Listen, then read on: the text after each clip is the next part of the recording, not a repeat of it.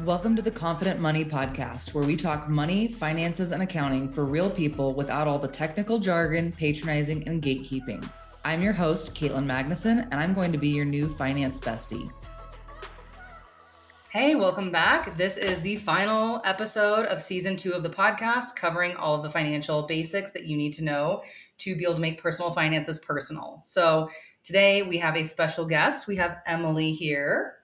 And Emily is going to be helping me walk through a few different scenarios that we've had various listeners submit to us who are looking for some custom feedback for kind of culminating this whole thing together, right? We're going to be talking about what a personal financial blueprint can look like. We've already covered, you know, what it is, but we're going to take that and make it personal for several different people that have sent in all of their information.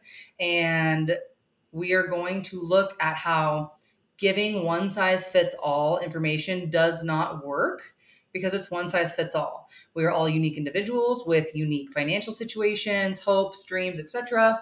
And I think that this episode is really going to illustrate that. So, like I said, a little bit different format than normal. So if you like this kind of format, please, you know, send us a DM on Instagram at Confident Money Podcast and let us know if you really liked it. And make sure, as always, to leave a five star review for a chance to win a call with me. So Emily, we have three different scenarios yes. that people sent in. I would love for you to kick it off. Okay, amazing. So we are going to start with Jason. Okay. Who is married. He's 27 years old. Um, no kids, but currently trying. They live in Georgia in an apartment, um, which they put on events at in exchange for free rent. Um, it says we want to get our annual take home pay up to over 50K. Um, we want to buy a house in the next few years. We want to have investments and we need to buy two used cars. Uh, we roughly have 6K to put towards this. Um, it says, My wife has investments in a bank overseas in the country she's from, but we only utilize that for her personal needs with her family. We live rent free, but would love to buy a house with land and rent it out while we have free rent at the apartment complex. Um, they are debt free. They're currently making 35 to 40K, and uh, he's in the freelance audio space, and his wife resells furniture and other pieces. Okay, so they have a lot going on, I think, kind of like any of us, but we're going to kind of simplify where they're at.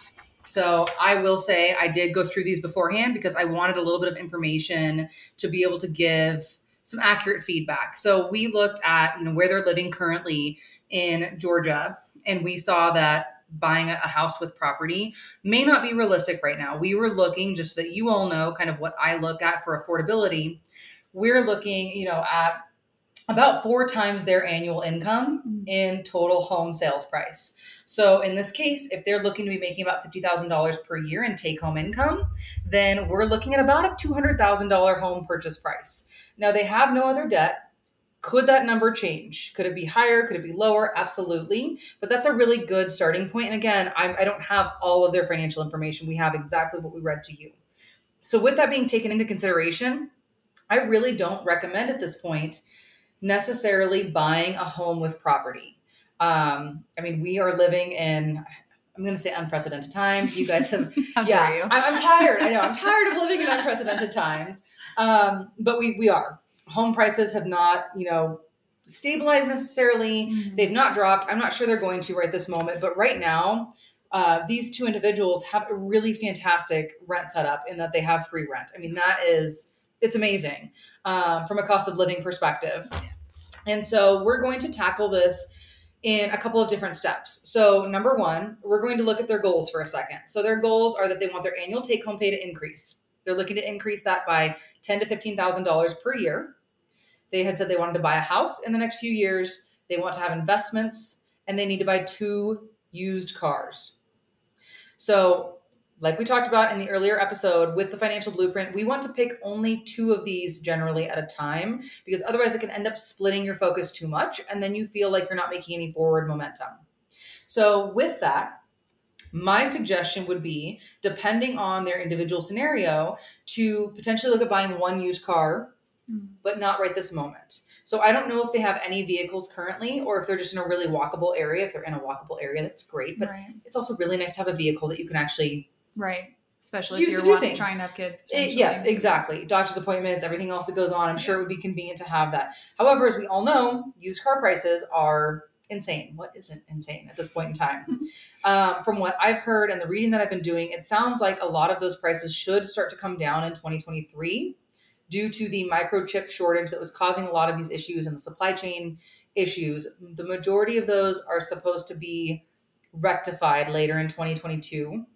What that means is that we should be looking potentially at some more affordable used car options in 2023 and onward.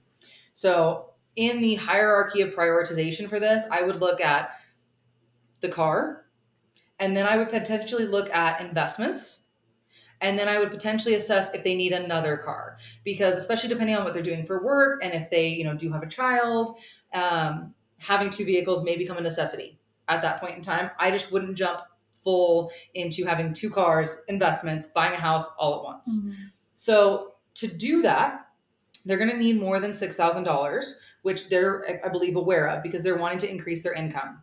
Now, a ten to fifteen thousand dollar a year income is only about a thousand dollars more per month. So if you're listening to this right now, and if you're not, I'm sending you the episode. Um, what I would be looking at doing, if you have not already, is reviewing all of your current pricing structures in your freelance audio business. That is one of the easiest places for you to start. And it may not be that you need to raise prices. It may be that your prices are great as is, but could you be packaging your services differently? Could you be offering fewer deliverables for the same price? Um, when was the last time you did increase prices? Because if you haven't increased them in the last year, you need to be increasing them most likely at least 10%, if not more. Mm-hmm. And that will make a really big difference, especially being a self employed or a freelance individual. You're paying a decent chunk in taxes every year. And so this $50,000 in take home pay actually needs to look closer to about $75,000 in total earned income because after taxes and business expenses, you're looking at closer to $50,000 at that point, which is great. Um, the other thing that I would be looking at, depending on what this person's wife has skill set wise, would be, you know, where could they be bringing in another 500 to $1,000 every month? $1,000 when you're making about $3,000 a month can feel like a lot, but it's in the grand scheme of things, if they're a good writer, if they're able to do blogs, if they're able to do some virtual mm-hmm. assistant work, um, I can't imagine that the position that they fill currently for free rent is full time for both of them. Um, so I would really like to see where another thousand to fifteen hundred dollars a month could be found to start with, because that's going to solve a lot of the problems um, in simply being able to set money aside for savings, set money aside for their house. You know set money aside to be able to have these investments, to be able to build their retirement, to be able to plan. Here's the worst part to be able to plan for expenses if they do become pregnant and if they do have a child, because you can have a perfectly healthy pregnancy, and I wish that for everyone, but you also may not. And unexpected medical bills in the US are a huge potential problem mm-hmm. and something that needs to be considered. So, continuing to beef up their savings accounts would be really important and then I want to encourage them to question their thoughts around buying a house right now or the type of house that they're looking to buy. So they're looking to buy a house with land. They said that they would like to be able to rent out so long as they're living in a rent free situation. So they can essentially be building equity and I assume be able to move into this house when they have a child or when they're no longer invested in their current employment mm-hmm. with the apartment complex that they live at. However, in looking at the area that they live, we're looking at really not much under $200,000 and really nothing with property. However, if they're able, and when I looked at property, I looked at a half an acre or more. I know that mm-hmm. everyone's definition of property varies. Um, I felt that that was a reasonable amount of you know land or property to be looking at. And so, with that being taken in, into consideration, in their area, if we drop the land requirement, there are quite a few homes in yeah. the mid to high hundred thousand range that they could be looking at. However, I can't see prioritizing that with everything else going on right now. I'd love to see their income stabilize at a higher amount through multiple factors, right? Additional gigs, reviewing your pricing, and then also reviewing your spending because that is a fair amount of income to be making and not having rental expenses mm-hmm. or you know housing expenses. So i'm going to assume because they have no other debt that they or no debt i should say that they have been spending the last few years probably paying that off. Right. Because it's pretty rare at the age of 27 i would say to not have credit card debt to not have student loans to not have car loans. Absolutely. so i'm going to assume that that's where the extra money has been going. So my hope here would be that they would be able to set aside $20,000 or more per year, especially if they're able to get their take home up to $50,000 because that leaves them 30,000 in expenses per year, which is $2,500 a month, not including their housing. That's that's a fairly Yeah. good, I mean, unless there's extenuating circumstances, but a pretty good amount to have and still be putting a lot away in savings. So that's how I would prioritize all of this. And then I really encourage you to just assess. So focus on the two things that are most important. If the house is the most important thing to you, then can you get by with just one car? Can you get by with getting your income up to $100,000 in take home per year? Anything that you can do here to either decrease expenses and significantly grow your income is going to make a really big difference in moving you forward towards your plans here. Yeah, I think that's really, I mean, Jason, kudos. I would love to hear where you are in a year and encourage anyone that's listening to follow back up um, with thoughts that they have on this. So Yeah. let's, yeah, let's chat about our next person that we have here. All right, sounds good. Hey, if you're enjoying the show, make sure you subscribe and join our community at confidentmoneypodcast.com, where we share resources and all of the money happenings. Plus, you can send feedback and suggestions for what you'd like to see covered in future episodes. That's confidentmoneypodcast.com. Okay, back to the show. Next up, we have Heidi. Um, married for eight years, no kids. Um, currently lives in Chicago suburbs. Um, wants to live in Norfolk, Virginia, ideally near water with like a condo and boat. Um, goals be semi retired by 55, in parentheses, maybe make enough to cover annual living expenses, but not save for retirement, pay, pay off debt, etc. Um, pay off house by the age of 50, parentheses, five years, not sure if we'll make it, but it seems like a good goal. Sell our home, buy a new place with cash, roughly trade what we have for condo and boat. Be ready to leave most of our stuff behind and get new stuff in our new place. Nice stuff, sleep number bed, leather couch, etc. Love that. Um, do some big dream travel, Italy, Germany, Australia over the rest of our lives. Love that too.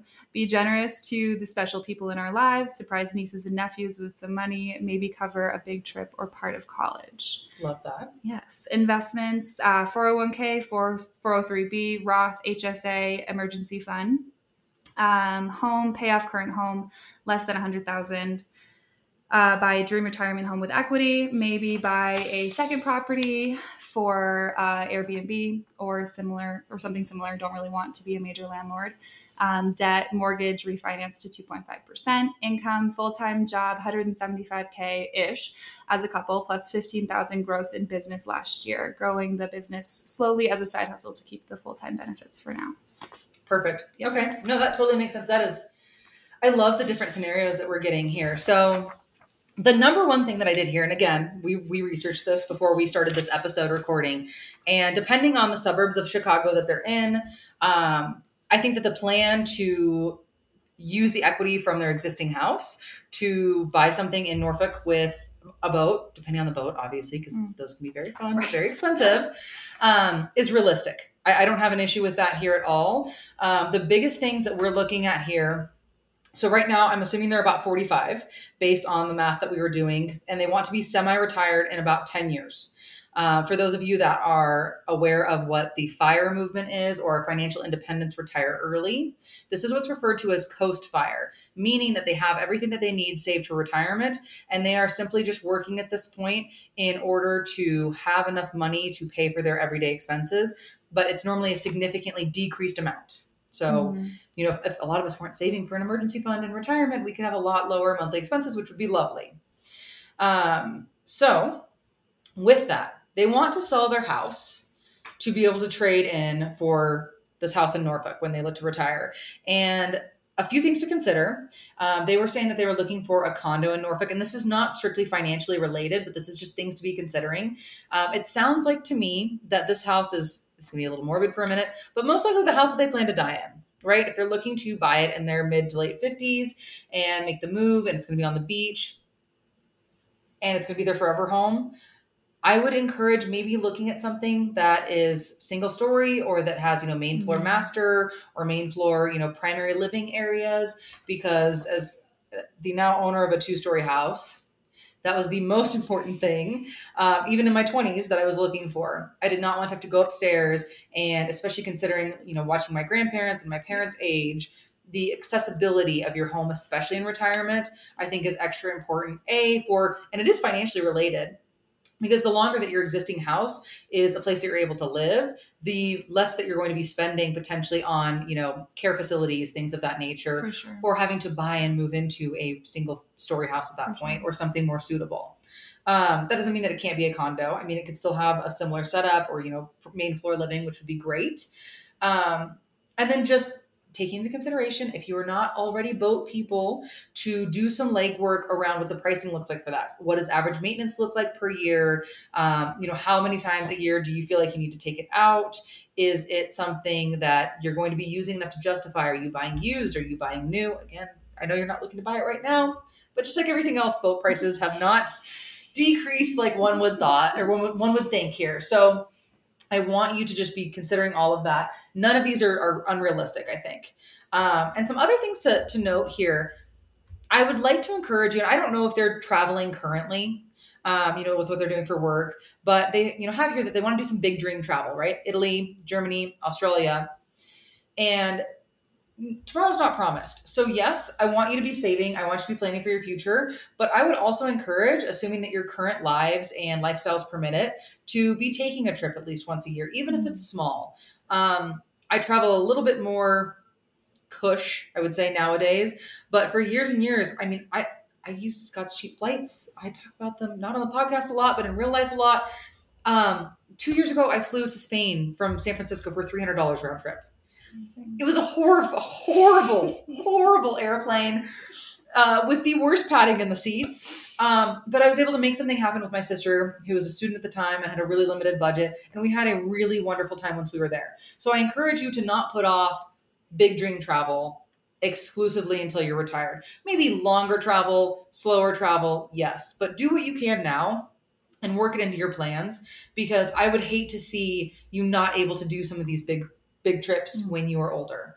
Um, with that, I want to encourage you to question whether or not it makes sense to pay your house off at this point in time. You have about 10 years, which is a really good amount to be able to put money in the market. So, again, this is informational purposes, this is not financial advice. But what I would be looking at here with under $100,000 left on this loan, with the mortgage rate being 2.5%, which is phenomenal. I'm assuming they refinanced in the last two years, probably. That does not behoove them necessarily to be paying that mortgage off to have the 2.5% interest saved. Instead, they could be investing whatever they'd be paying extra to the mortgage. And over a 10 year time span, they should, I mean, average earnings you'd see between like 7 to 8%. Right. And so you'd actually be beating your existing mortgage by six plus percent. You could then, if they're not going exclusively into retirement accounts, these could be going into like taxable brokerage accounts, things of that nature. You could then use that money to go towards funding your house in Norfolk and paying off, you know, whatever is left on your house in Chicago or in the suburbs when you sell it.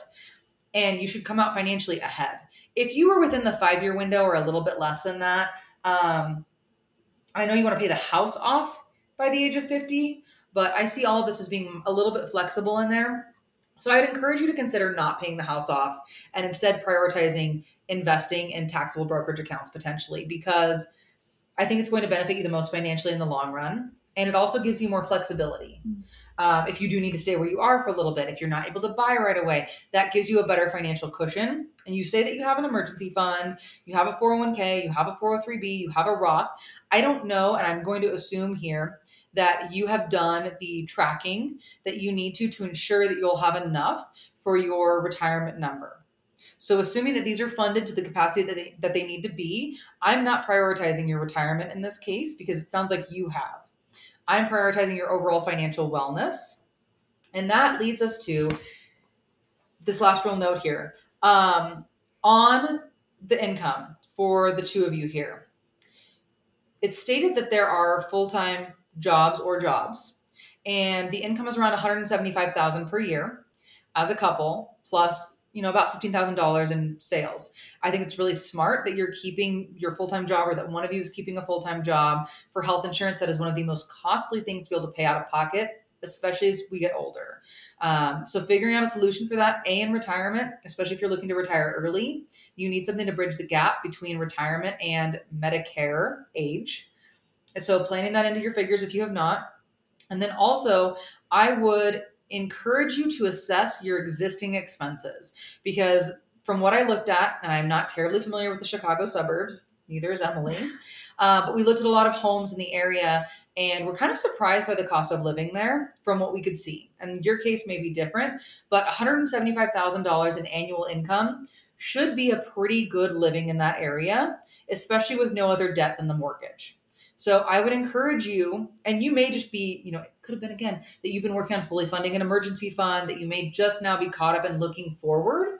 And if that's the case, number one, please take a second to go celebrate, do something that you really love, because we support that. It's so easy to just roll into your goals and forget about it. But what I really want to see is I think you could be pulling more money for savings, for investments, for paying the mortgage off early. When you'd said that you had $100,000 or a little bit less left on the mortgage and that you make about 175,000 a year, there's there's no reason that I can see that you couldn't pay off $100,000 or invest conversely $100,000 in that 5-year time span with the income that you're making. So maybe look at, you know, where your money is going every month to get a really good feel on understanding where you could be cutting things or where you could be more intentionally spending because I don't think your income needs to be increasing at this point based on everything else that's been provided. Okay. All right. Lucky number three. so next up, we have Cassie.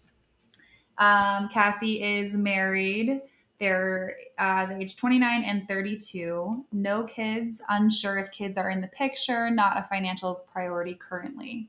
Um, they're living here in Idaho currently renting. Um, unsure whether we are wanting to stay, but open to settling where we live now if we're able to afford to purchase a house dash massively overpriced market currently.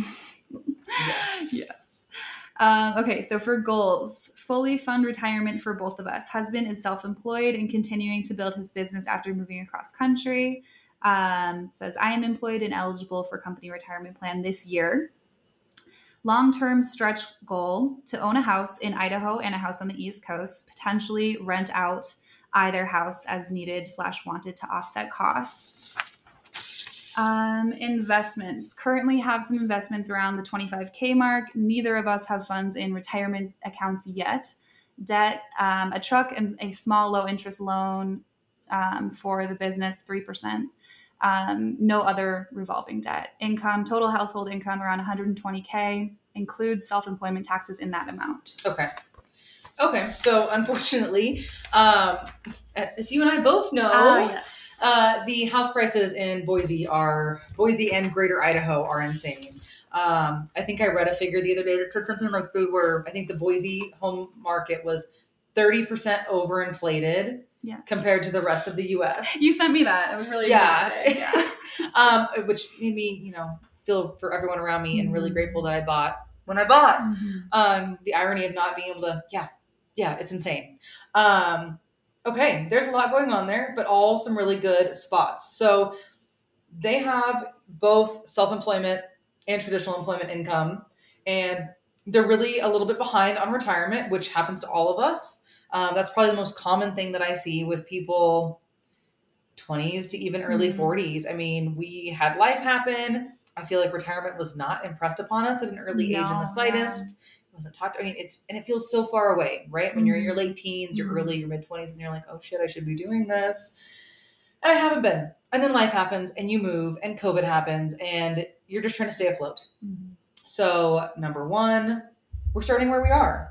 Um, the fact that both of you, you know, in this are looking to have retirement this year is great. You've identified something that's important and something that you definitely have time to be contributing towards. Um, I would encourage both of these individuals to start with baby steps. Um, you know, maybe, especially if they're making, you know, if, if the business owner here is making $100,000 per year or more, um, talking with their accountant about a SEP IRA.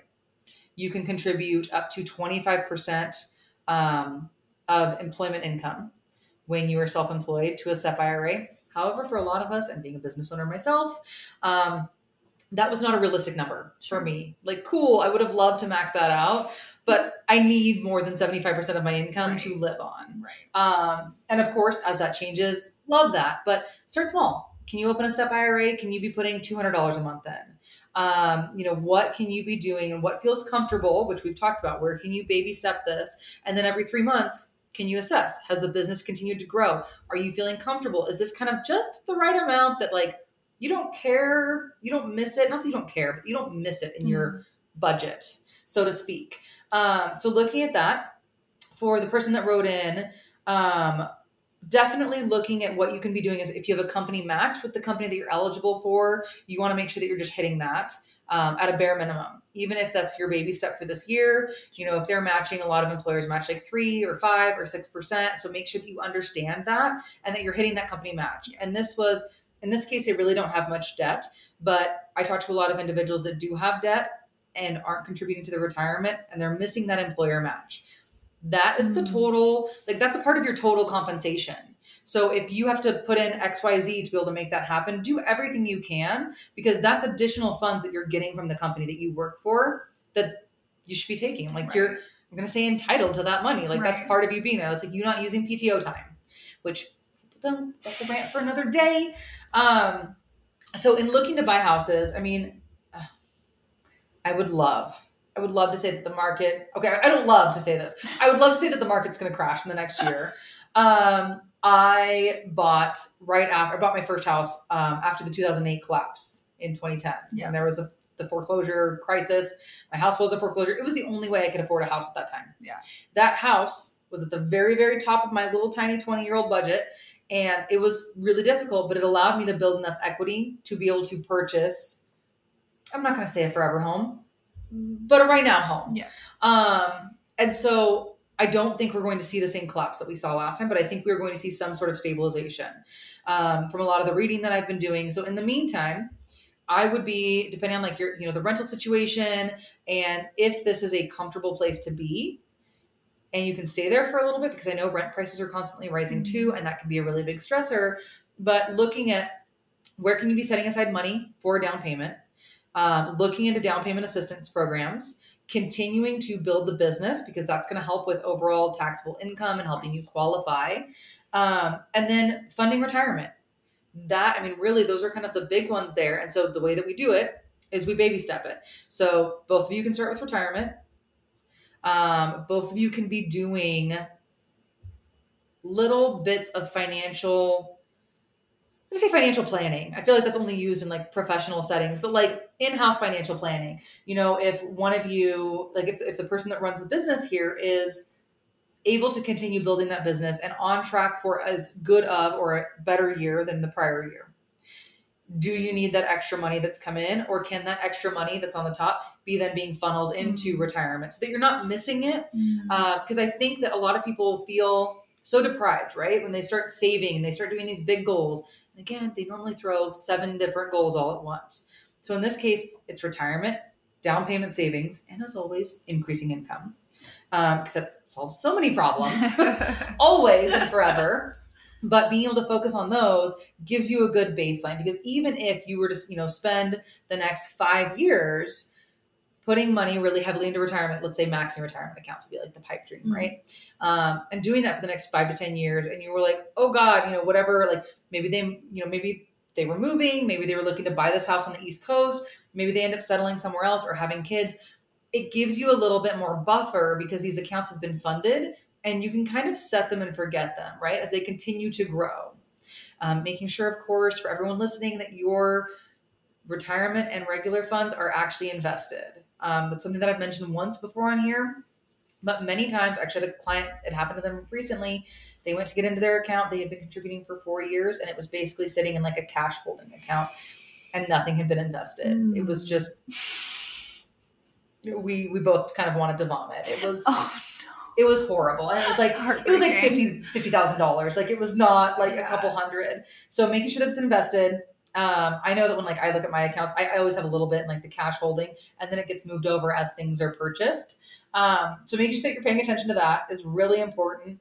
And then I think one of the biggest things once retirement feels comfortable here once income feels like it's you know stabilized being a business owner once all of that is going on um, you can then be looking hopefully the market will have corrected by then right Mm-hmm. so you can then be looking at buying a house that aligns with your financial goals because you may end up buying you know a $500000 house and some of you living in like san francisco or Salem, child's play not a thing um, but especially for the cost of living in idaho um, that that's a fairly expensive house Yeah. for the average household. Yeah. Um, so if you do end up choosing to buy that, you at least know you know you have good income that you can show. Your debt is paid off. I wouldn't prioritize paying off the truck or paying off the small business loan in this case. Those are both really low interest rates. I'm assuming.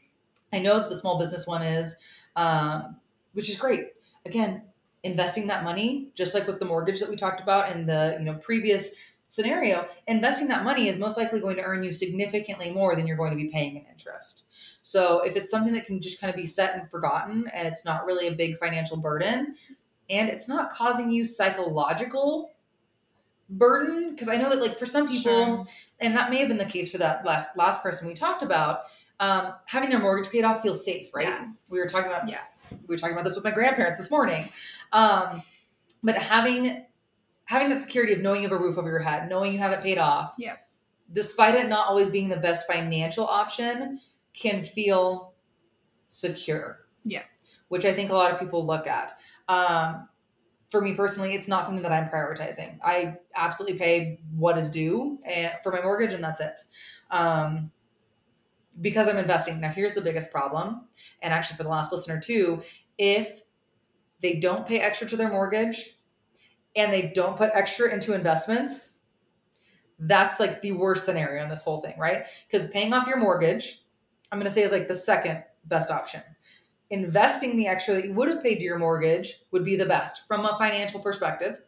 Paying off your mortgage is the second best because it'll still save you the interest.